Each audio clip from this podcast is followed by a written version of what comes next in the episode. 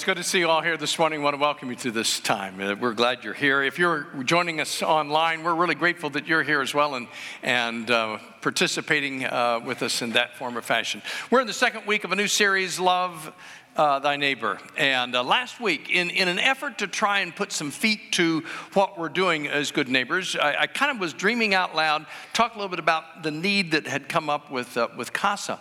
And it was my understanding about 38 people inquired, left their names uh, here last Sunday after the service was over. And then I heard that on Monday there were about 50 calls that were made uh, to, to the CASA folks uh, inquiring. Now, I don't know that all those uh, were from Sherwood Oaks, but I know a lot of them were. And so I, I just want to say thank you for, for doing that. But the, the goal is not yet done. There's still a great need out there. So whether it's being a, a CASA or whether it is being one of the child visit monitors, uh, which is kind of a step below that, but helping out with the problem, um, I would love it. I would love it if Sherwood Oaks just said, we took that challenge and changed our neighborhoods as a result.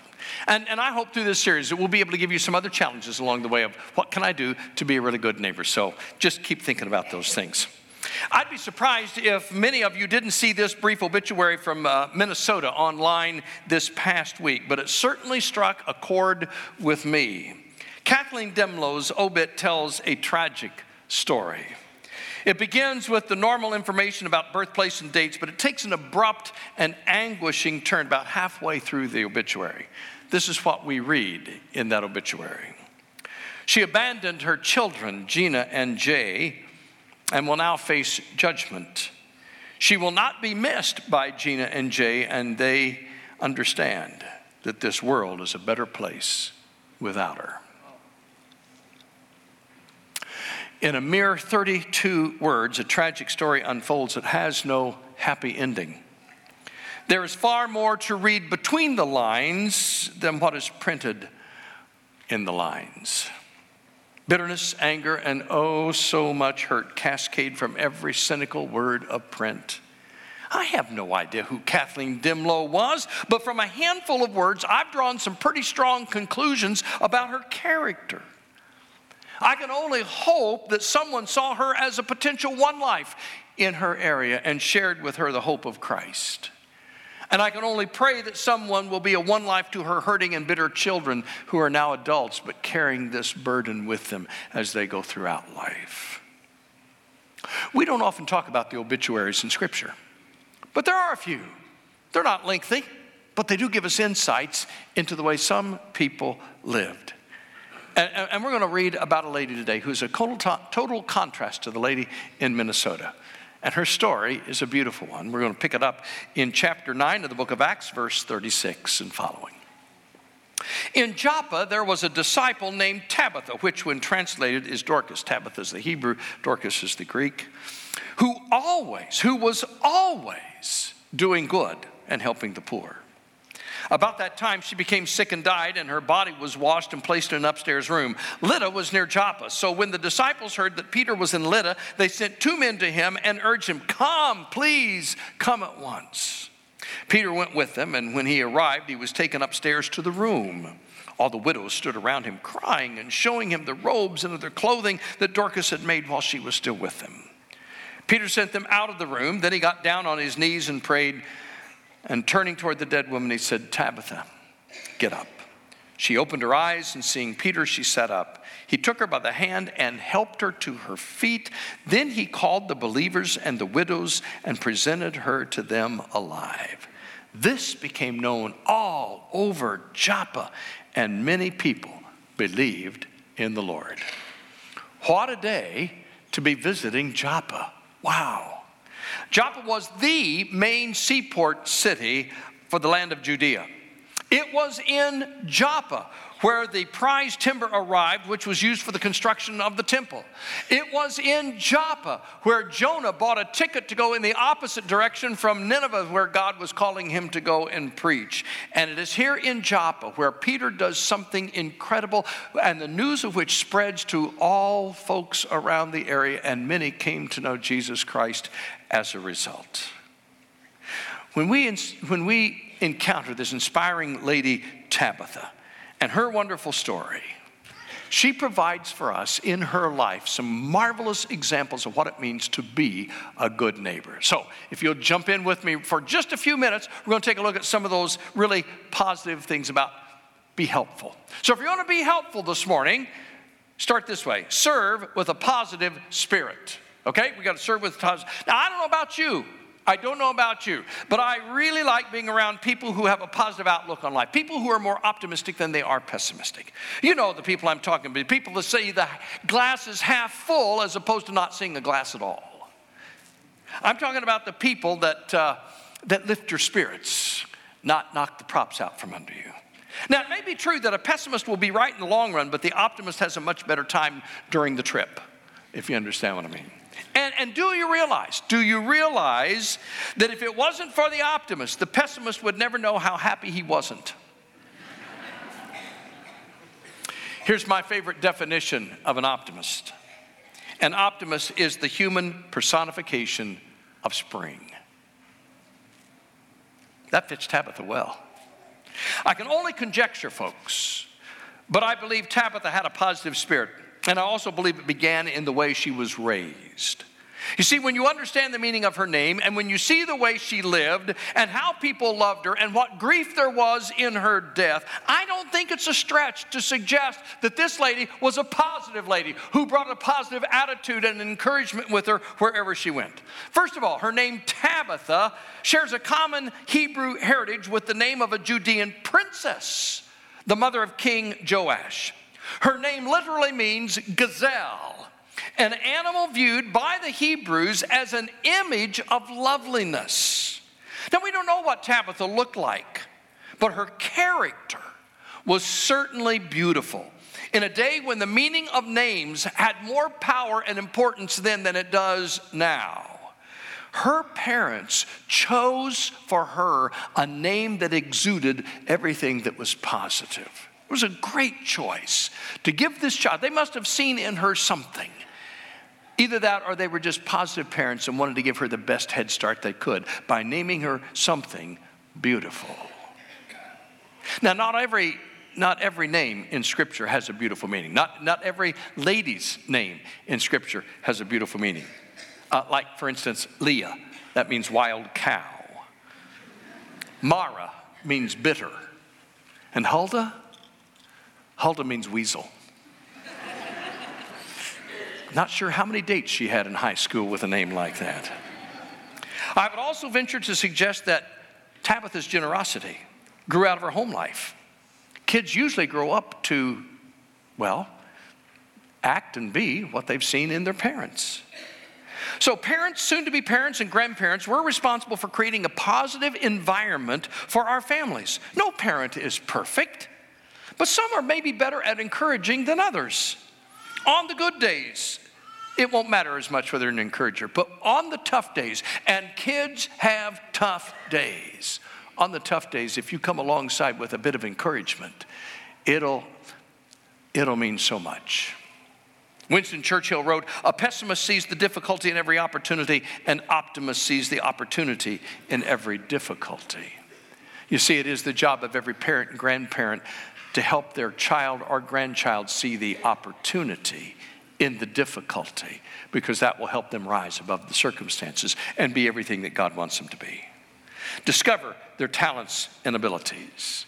Help them, encourage them, lift them up, spur them on. I think Tabitha had awesome parents.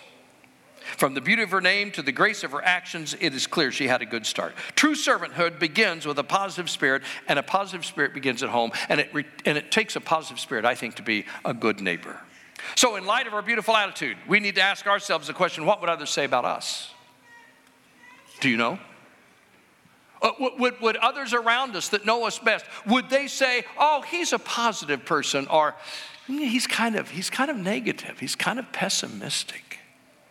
Uh, are, are, are we the kind of people that would exude encouragement? Or, or would others see us being stingy as encouragers? Are we? Are we the personification of spring? Or are we more like Old Man Winter? Where do you fit? Because you see, if you want to be a good neighbor, I think it starts there. Okay, here's the second thing serve with whatever gifts you have. Now, let's talk about gifts for just a minute. Let's define what we mean by gifts. A gift comes as an undeserved and an unmerited benefit. So, your gifts and your talents come from God. And I'm here to tell you this morning, I marvel at what some of you do. Your gifts and talents and abilities and all the things, I just stand back and I marvel. I think I could never do that. I, I, I, could never be that way. And I realized that God gifted us all with different kinds of talents to do different kinds of work to honor and glorify Him. Again, as parents and grandparents, we are to help our children discover where their talents and abilities lie and then help them develop and hone their skills so they'll be prepared to serve God in the years ahead. That's a huge responsibility of parenting. That's really what Proverbs 22 6 means when it says, Train up a child in the way he should go, and when he is old, he'll not depart from it.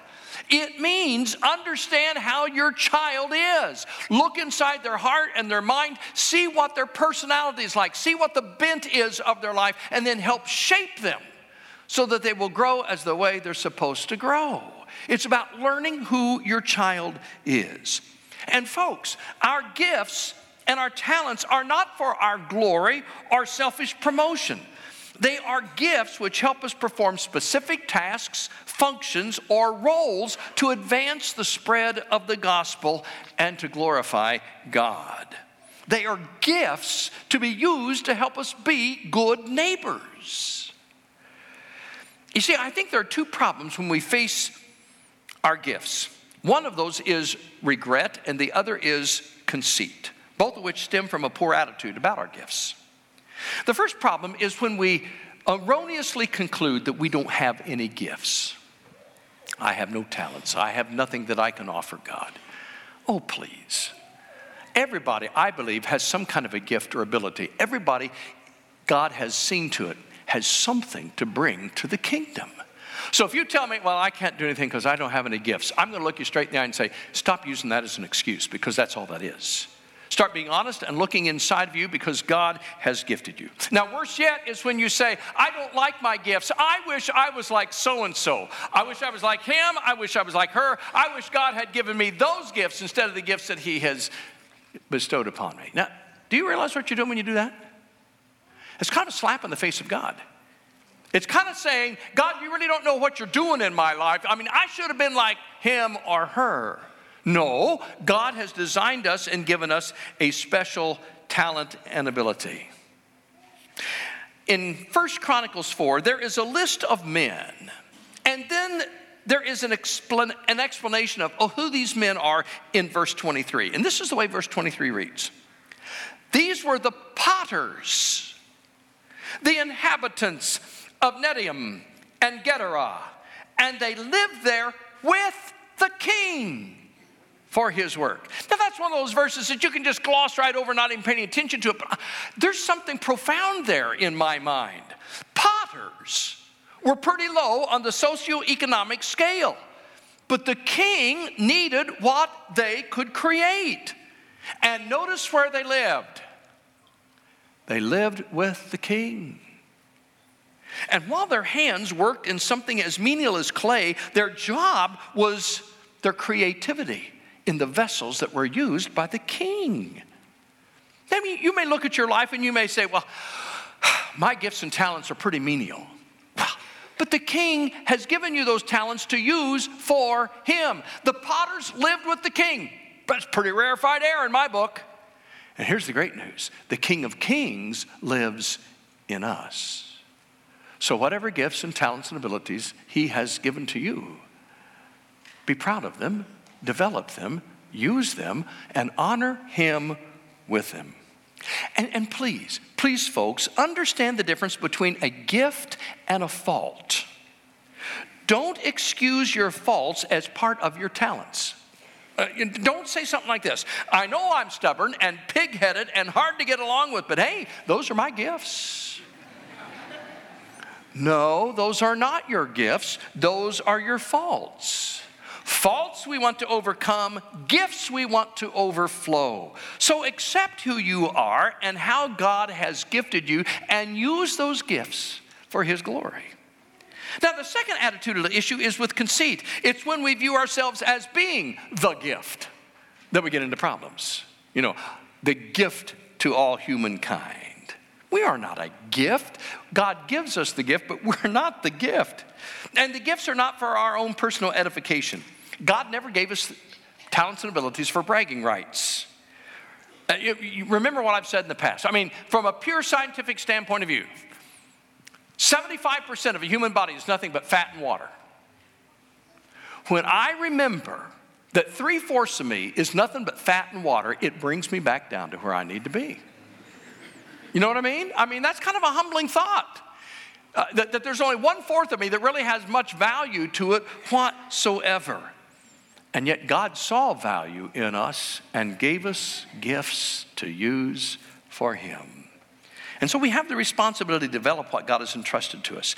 In the same way that you cannot sit down at the piano and play a concerto of Mozart without hours and hours and hours of practice and skill development, and the same way you cannot put a golf ball on a tee and take your very first swing ever with a golf club and hit a hole in one, so you cannot expect that somehow magically you can just, well, be a blessing to others. You got to work at it. You got to develop those gifts, you got to develop those talents. And you say, Well, I really don't know what they are. Well, talk to people that love you. People that love you should be honest with you. Ask them, What do you see in me?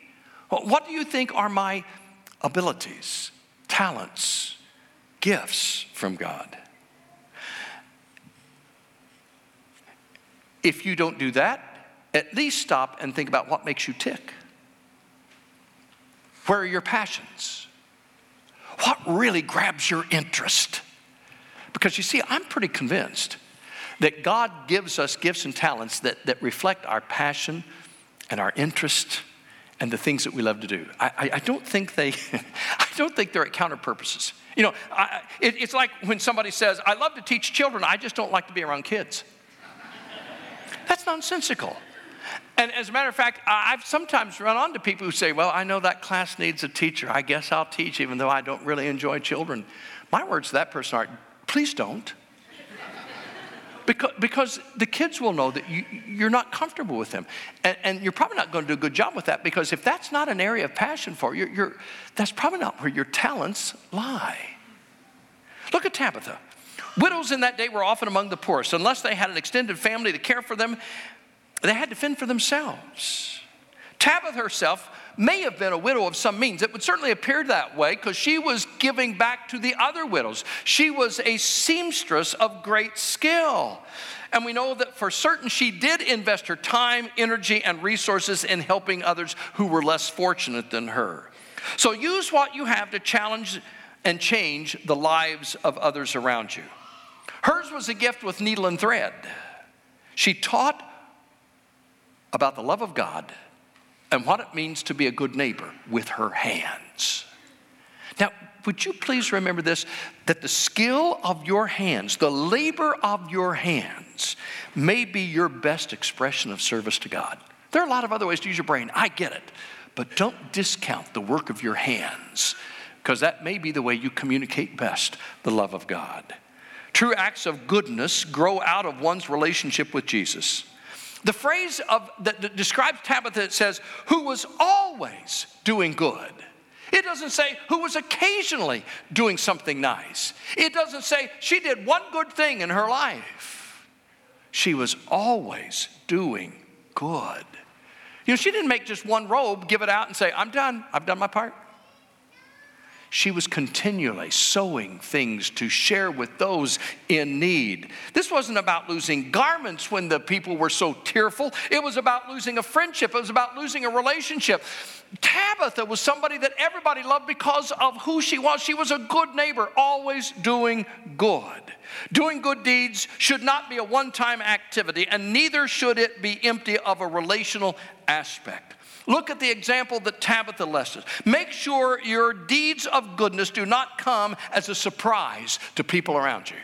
What you don't want to hear when you've done something nice is somebody to say, Wow, boy, I'm shocked. I would never expected something like this from you. That's not a good sign, all right? What you want to hear when you've done something nice is somebody to say, Thank you.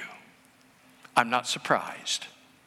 This is just the kind of person you are. I've come to expect nothing less.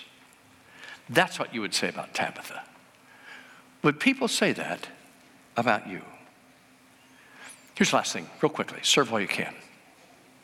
There seems to be no warning regarding Tabitha's death. It appears that illness that she had was brief. It does not appear that it was age related. It just seems like she got sick and she died. The widow still, still seem to be in a state of shock by the time Peter arrives there from Lydda. So uh, here's the lesson you don't know how much time you have. So don't put off doing the right thing. Do today what you know is the right thing to do because you may not have tomorrow. There's no perfect moment. If you're waiting for the right moment, the perfect moment, stop waiting. It just won't happen. You know, when, when I think back to the obituary uh, about Kathleen Dehmlow that we talked about very early in the service. She lived to be 80 years old, and there is no indication that she did anything to mend broken relationships or seek forgiveness for the pain she'd created. 80 years, eight decades, nearly a century, and nothing. Maybe she was one of those people that said, Well, I'll, I'll get around to that. I, will I'll, I'll try to do some fence mending someday. I'm telling you, there is no day like today. Don't put off till tomorrow what God has placed on your heart today to do. And consider this thought just because you're doing the Lord's work, you're serving Him with all your heart, you're known as a good person, does not mean that you're going to live a long time in this world. There is no rhyme or reason to the passages of life. There are sometimes nasty people that live to be real old, and sometimes good people that die young. There are times when nasty people die young, and good people live to be old. There's no rhyme or reason to it. You can't count on, well, I'm a good person, I'm going to live a long time. It doesn't work that way.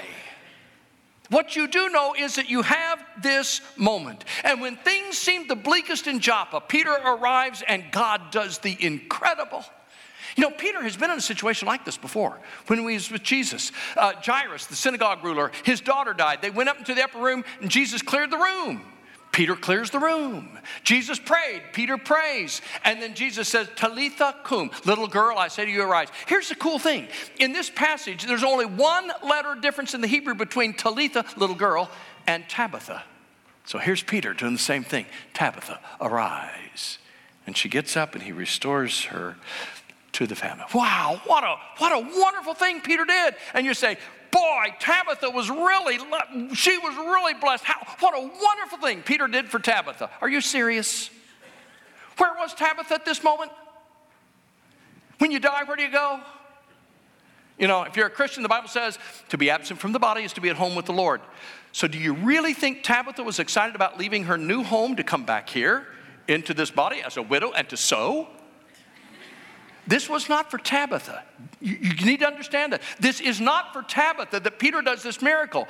It is for those who live in the area, and most importantly, for the unbelievers in the area, because by doing this, God demonstrates his power over everything else in this world. And the Bible says, and many believed as a result. Isn't that awesome? Tabitha made one more sacrifice. All right, Lord, I'll, I'll be back one of these days to come back to serve, to be a good neighbor, and most of all, to be a witness that the power of God is unlimited. Our nation's civil war was a horrific period of history, but there are glimpses in this awful period of four years. There's, there are glimpses of heroic acts. During the Battle of Franklin, Tennessee, comes the story of 30 year old Sergeant Major Robert Bringhurst, who fought with the Confederate 49th Tennessee Regiment. He'd been wounded in a previous battle and was on crutches as a result of it, so not able to fight, wasn't able to carry a weapon, wasn't able to carry a sword even. But he makes his way to the front lines of the battle and stands there. And uh, General William Quarles sends him back to the back lines three times to get away from the front, and he keeps coming back to the front. Finally, General Quarles says, Why are you here? Why do you keep coming back? He says, Because I'll cheer on the boys, sir. I can cheer on the boys. And so General Quarles finally relents, and Robert Bringhurst stands there through the whole battle, cheering on the boys in battle to stay true to their calling. He was wounded seven times in that battle, died shortly thereafter. but left a legacy of sacrifice, sacrificing his life, encouraging others to be faithful. I look at that and I think, I, I, that, that'd be pretty nice to have on your tombstone, wouldn't it? Lived his life, lived her life, encouraging others to be faithful. In 32 words, Kathleen's obituary told a tragic tale. Tabitha's obituary was less than half that 13 words. A disciple named Tabitha who was always doing good and helping the poor. That's it. Tells you everything you need to know, though, doesn't it? From these 13 simple words, we can readily conclude that her life and character was as beautiful as her name. These two women's lives are summed up in a handful of words, but they are polar opposites. You see, it's not, folks, it's not the amount of words used to describe your life that matters, it's the amount of life in those words that matter. How do you want to be remembered? What will you do with what God has given you that will make you a good neighbor? And you see, when you're a good neighbor, people will remember you fondly, no matter how many words are in your obituary. Because it doesn't matter how many words are there, it only matters how you reflect the King, how you are helpful, serving others in the name of Jesus Christ. Thank you for watching this message from Sherwood Oaks Christian Church. Did you know you can view any message from the past six years at socc.org/messages? You can also view complete worship services from the past month at socc.tv.